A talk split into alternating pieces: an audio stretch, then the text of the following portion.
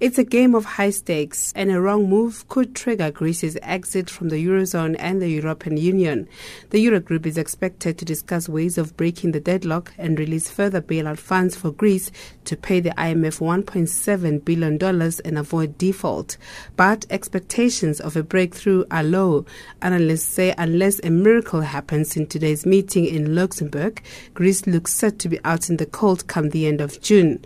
When asked if an agreement could be reached today, this is what the Greek finance minister Yanis Varoufakis had to say. I do not believe so.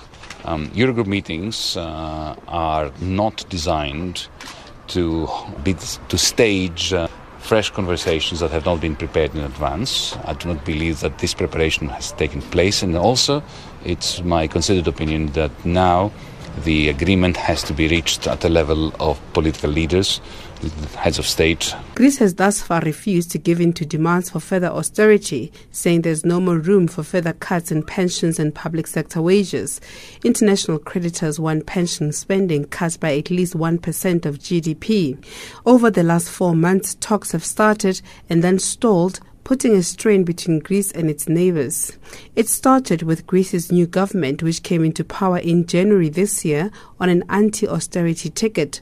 This was despite bailout deals that existed over the last nearly five years. At the time, international creditors and the IMF had committed around $260 billion, while $7.8 billion was withheld over reform disputes. In February, the IMF agreed to extend the existing deal for four more months, and Greece received the outstanding $7.8 billion in aid in exchange for continuing with austerity and further reforms.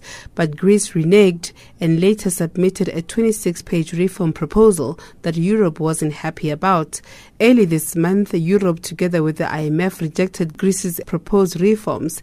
Daniel Baker, who is head of fixed income, foreign exchange, and emerging markets at Informal Global Markets, elaborates. It's definitely pension issue.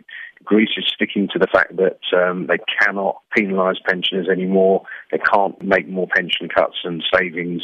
So um, that's the real sticking point. There are other issues, structural reform issues as well. I think the pension thing is the uh, is a real big uh, clincher, and that's the problem at the moment. German Chancellor Angela Merkel has said that a deal was still possible. This comes after rumors that the European Central Bank and the EU Commission were busy hammering a deal to save Greece. However, no details are available at the moment. Meanwhile, Greek protesters were back on the streets demanding that their government resist further austerity. Greece cannot stand any other measures, economical. But uh, we see that every year, every year, more cuts, more cuts that doesn't lead to nothing. If you don't have money, you can't put money to the economy. So, what would Greece's exit from the Eurozone and possibly the European Union mean? Daniel Baker says while contingency plans have been put in place, financial markets would be negatively impacted at first. Even if the actual underlying damage that could be done has been limited, it's still going to be negative. We'll still see stock market weakness, I think. We'll see riskier assets uh, under pressure and undermined, and a safety flight into things like particularly US Treasuries. In Johannesburg, I'm Dimakatso